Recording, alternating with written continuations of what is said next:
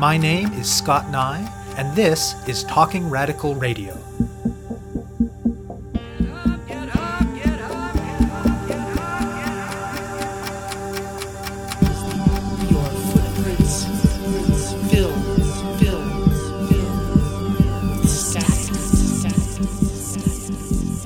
Hello, and welcome to Talking Radical Radio, where we bring you grassroots voices from across Canada.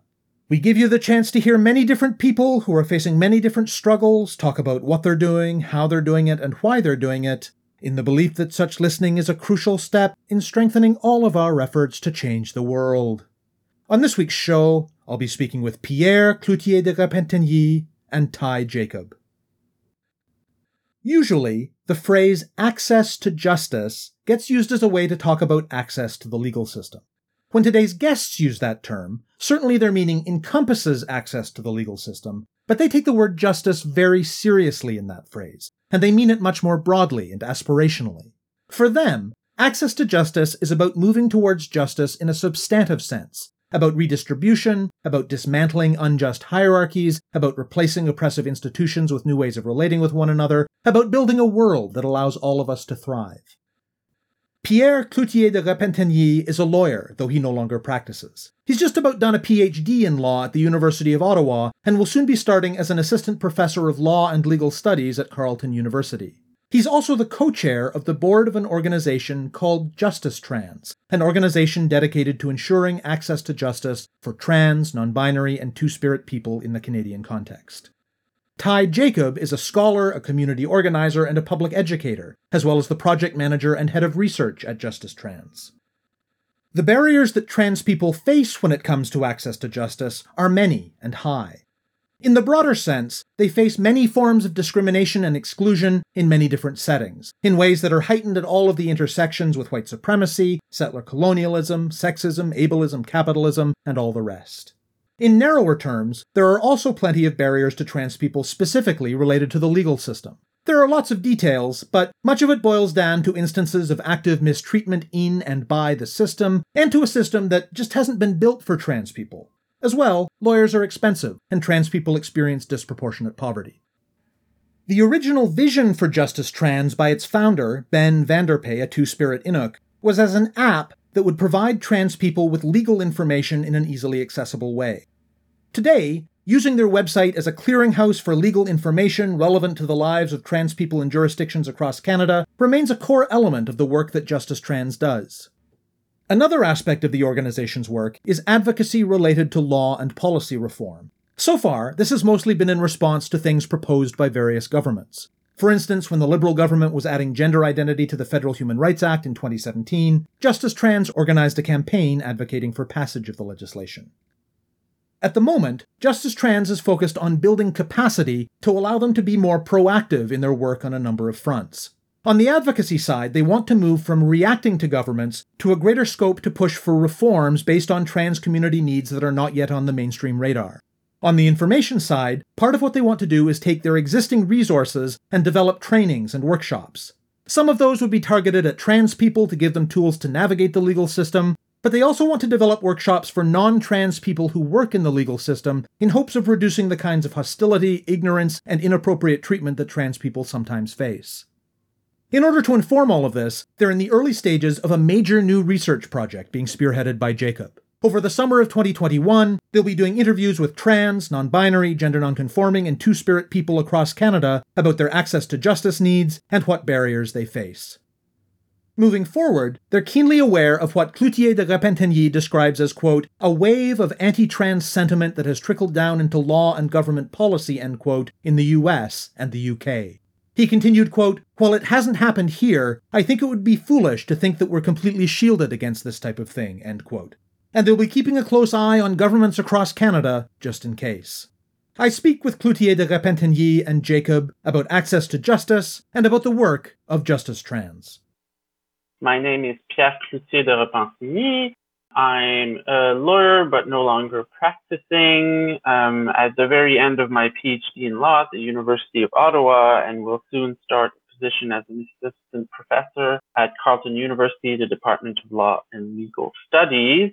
I am gender non-binary. I use any pronouns. And I've been working with Justice Trans first as regular board member from 2016 until now. And from September 2019, I've been the co-chair. And Justice Trans is basically an NGO that's dedicated to promoting and ensuring access to justice for trans people and non-binary folks and two-spirit people throughout Canada. I'm Ty Jacob. I use they, them pronouns. I'm the project manager and head of research at Justice Trans. I am a scholar and community organizer, and I'm also a public educator, and I write every so often as well.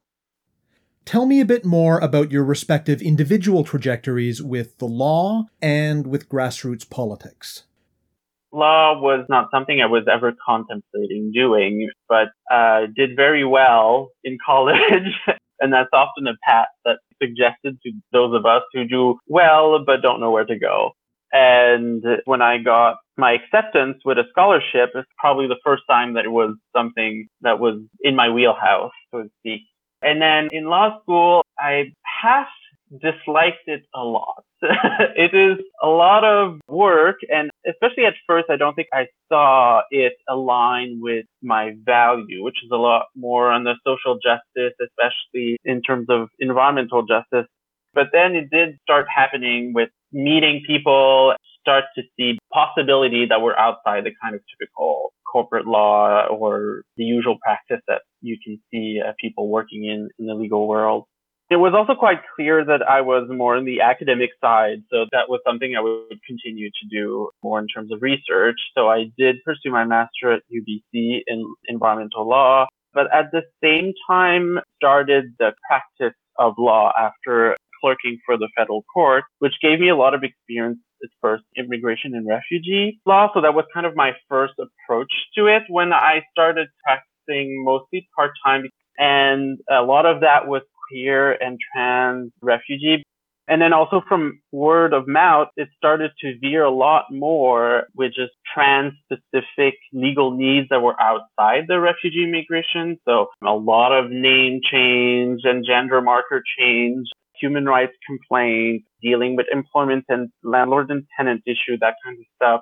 And most of it was pro bono because most people just did not have the resources or an understanding of the legal system to navigate these very complex and very difficult issues that have significant impact on people's lives. So when I decided to do my PhD, which is in environmental law, so not necessarily directly related to that side of my work, I still wanted to stay involved, but I knew that practicing law was outside of the question because PhD in of itself is just too demanding to continue to do direct legal work. And that's basically when I approached Justice Trans to start helping me getting into grassroots political activism and advocacy and law starts when I was in undergrad at McMaster in Hamilton. And a bunch of stuff led me to come out as non binary. And in reading about other people that were non binary and trans, realizing that my whole life I had been taught that there was this administrative system of gender that was binary and that I had to adhere to. And reading people who had been critical of that system of binary gender made me realize that there was a bunch of systems that I should be critical of. Like it didn't have to stop at gender. There was systems of white supremacy, even systems of citizenship that exist in Canada, systems of colonialism that I should be critical of. And so it flowered into like a critique of a whole bunch of systems that don't need to look the way that they are and systems that we can change in order to like live in a world that we actually want to live in. I got really, really involved with a bunch of different trans communities and activists and then I also did my honors thesis at McMaster on a case where a trans woman was barred from using a washroom at a Hamilton public transit bus station.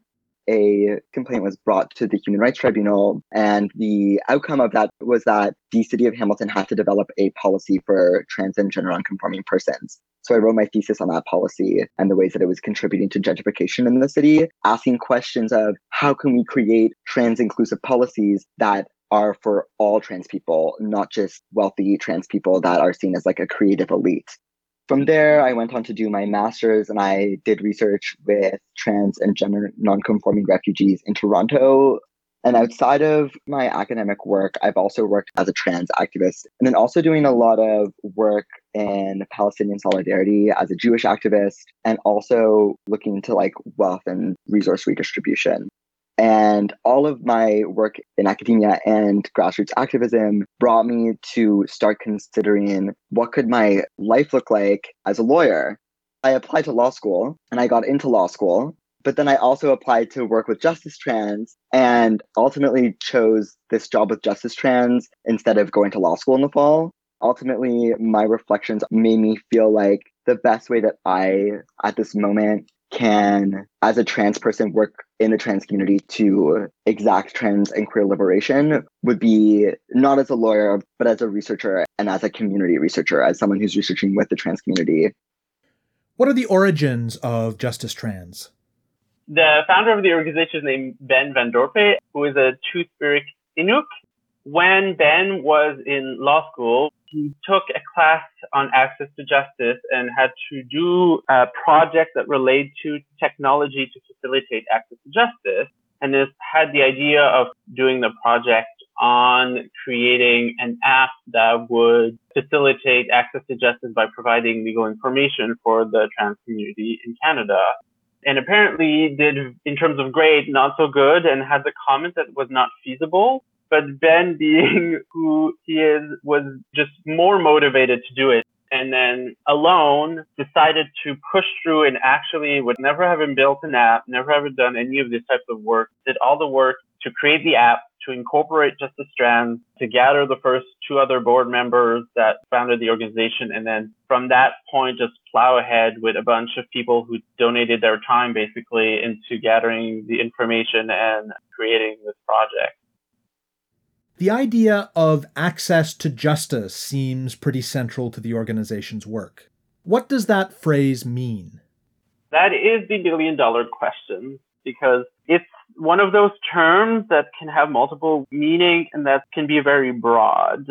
A lot of people who work traditionally in access to justice tend to describe it as something that I would qualify more as access to the legal system more than access to justice.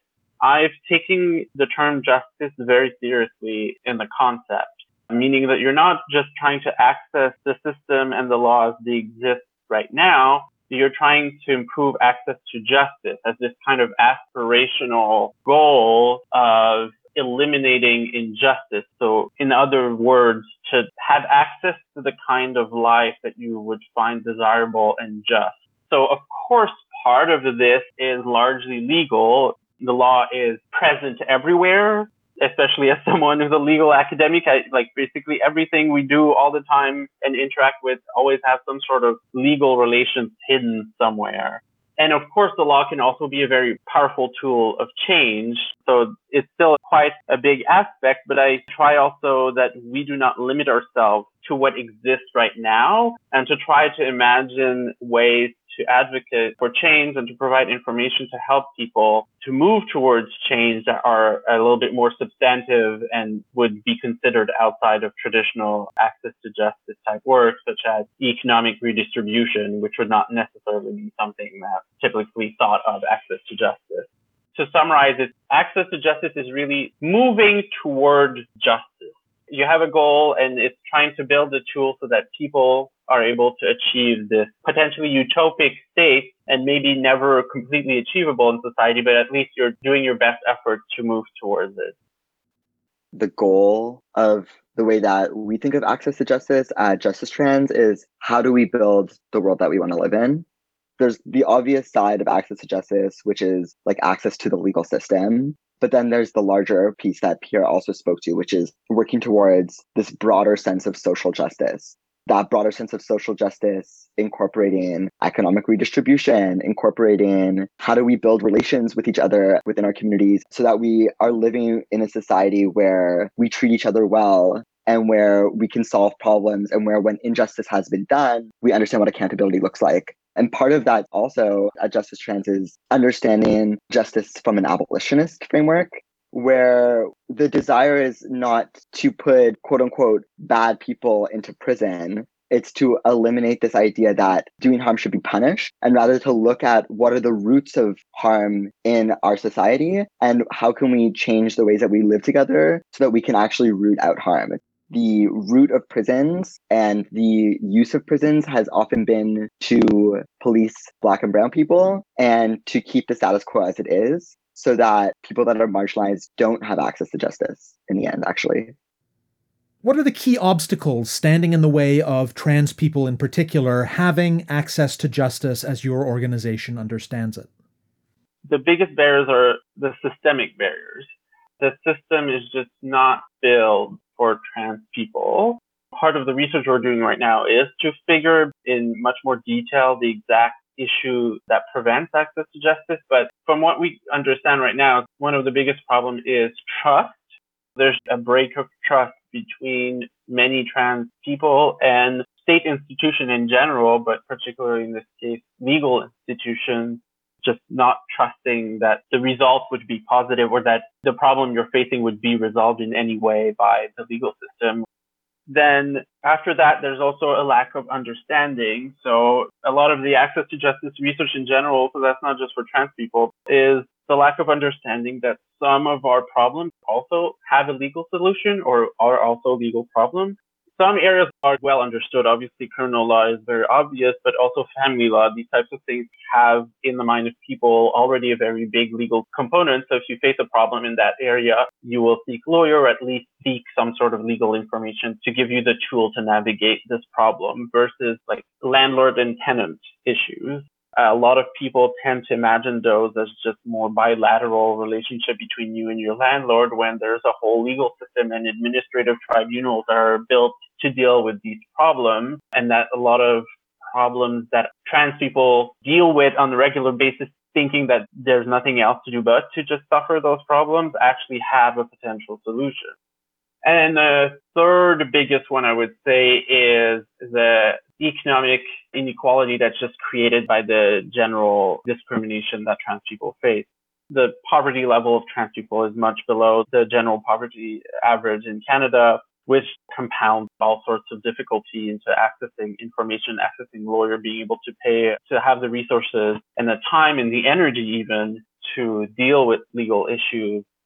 And on top of that, those systemic barriers that exist to accessing justice so the ways that systems of oppression like racism, settler colonialism, trans antagonism, ableism, etc., impact marginalized people's experiences with the justice system, a system that is supposed to be neutral but often isn't often over criminalizes people that are parts of black and brown communities, queer and trans communities, disabled communities. So if you're looking at a system that over criminalizes these populations and then you go to people that are parts of these communities and you're like, what is your access to justice? Often people don't even, like Pierre was saying, trust these systems to resolve their issues and don't even look into how their issues might be a part of this system there's also just the issue of the system itself. Does the system result in fair outcomes?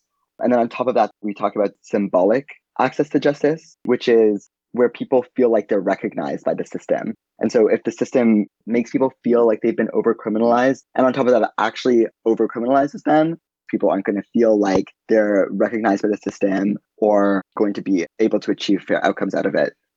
The specific gender identity of trans people, so basically having a gender identity that's outside of the typical cis normativity of society makes it that you're already, in a sense, taking a gamble that you'll be treated with dignity by the system just on that very base level. Like, will your name be recognized? Will they use your pronoun, even if it's not the same as your official legal document? That's already an issue that can create difficulty and creates this sense of mistrust because if you're there to deal with a sensitive issue and you're not even certain that the lawyer will get will treat you right then the judge, and then the opposite counsel, then the pressure and the dehumanizing aspect of that becomes very prevalent. And then it's quite understandable to think that after that, when someone sees that happening in the media live, they're a trans person. They're like, oh, why would I want to put myself through this? I'll just try to figure another way.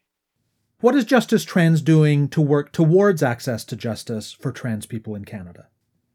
We've tried to divide our activities into two or three one of them is just general advocacy, so trying to inform lawmaker and push decision maker into making decisions that are best favorable for trans people, or at least take into account the perspective and lives of trans people. So For example, one of the big ones that happened while we existed with Bill C-16. Uh, that was the legislation that added gender identity to the federal Human Rights Act. We did a big campaign to try to reach senator. So that's one aspect. And right now we're trying to build the capacity of the organization to, instead of being reactive, to start maybe be proactive. So identify the issue that exists right now that are not necessarily in the public eye or in the viewpoint of the government, like not necessarily important right now, but try to push them to make these issues important so that change may happen proactively. The other aspect is information, education, and research.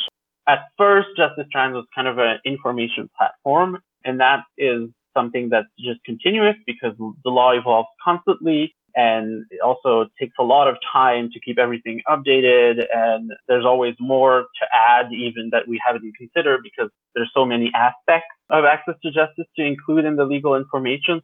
And then we're also trying to move towards something that's a little bit more pedagogically interesting. So workshop trying different mediums so that people better understand the law and the impact of the law on their lives and then maybe also having this what we call trans competency training for non-trans actor of the legal system so that they can at least be a lot more cognizant of those issues so that when they have trans clients or trans justice seekers are able to deal with it appropriately.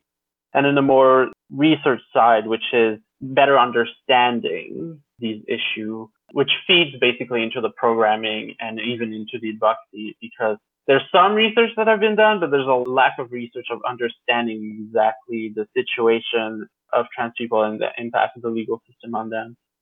The research arm of Justice Trans is where the majority of my work at the organization goes. So, right now, we're working on a year long research project where we'll do consultations with trans and non-binary gender non-conforming two-spirit people across Canada about their access to justice needs and what barriers they experience in accessing justice so that we can have a really robust understanding as an organization of what those needs are so that we can develop programming and advocacy frameworks that can really address those. And then also, so we have access to this research that can be used by other organizations and policymakers in Canada which we have to thank Women and Gender Equality Canada for funding this project.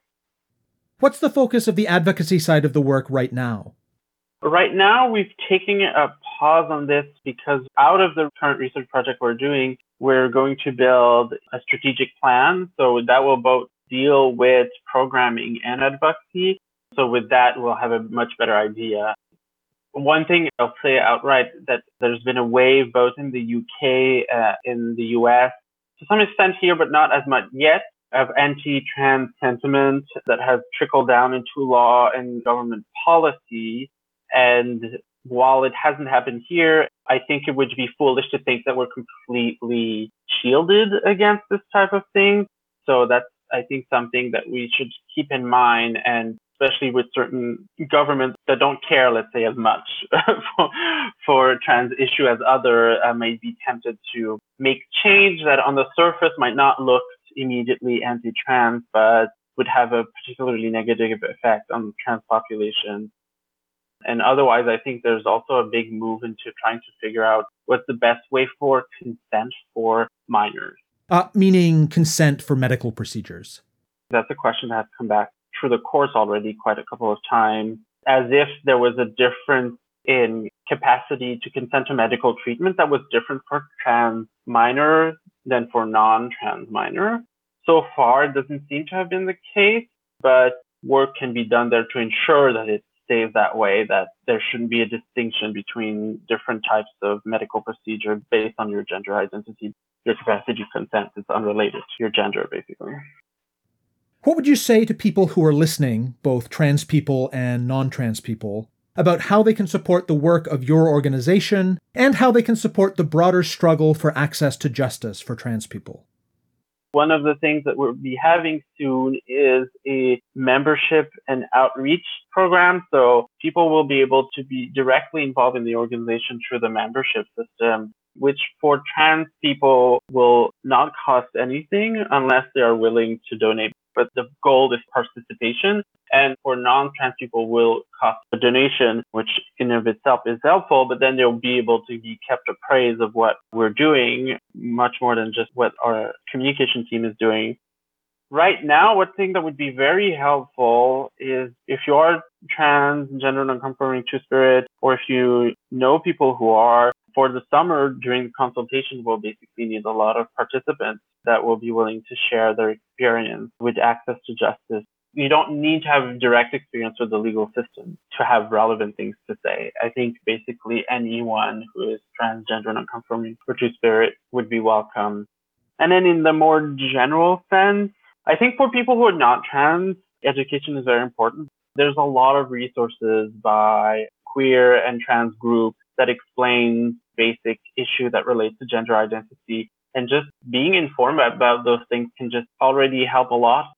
Otherwise, it's to do what you can to participate in broader justice movements. Some are very trans specific, some not like decolonial movements, Black Lives Matter movement, all of these things. Just participate in civil society and demanding justice and not accepting the status quo as it is.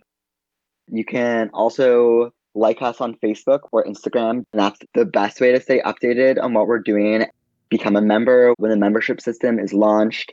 Potentially take part in consultations when we start doing the research collection phase this summer. If you're a legal professional, especially reading articles about trans competent lawyering and just like basic stuff like helping trans people get access to healthcare. That's a legal issue referring to trans people by the pronouns that they ask you to refer to them by, like using people's requested names.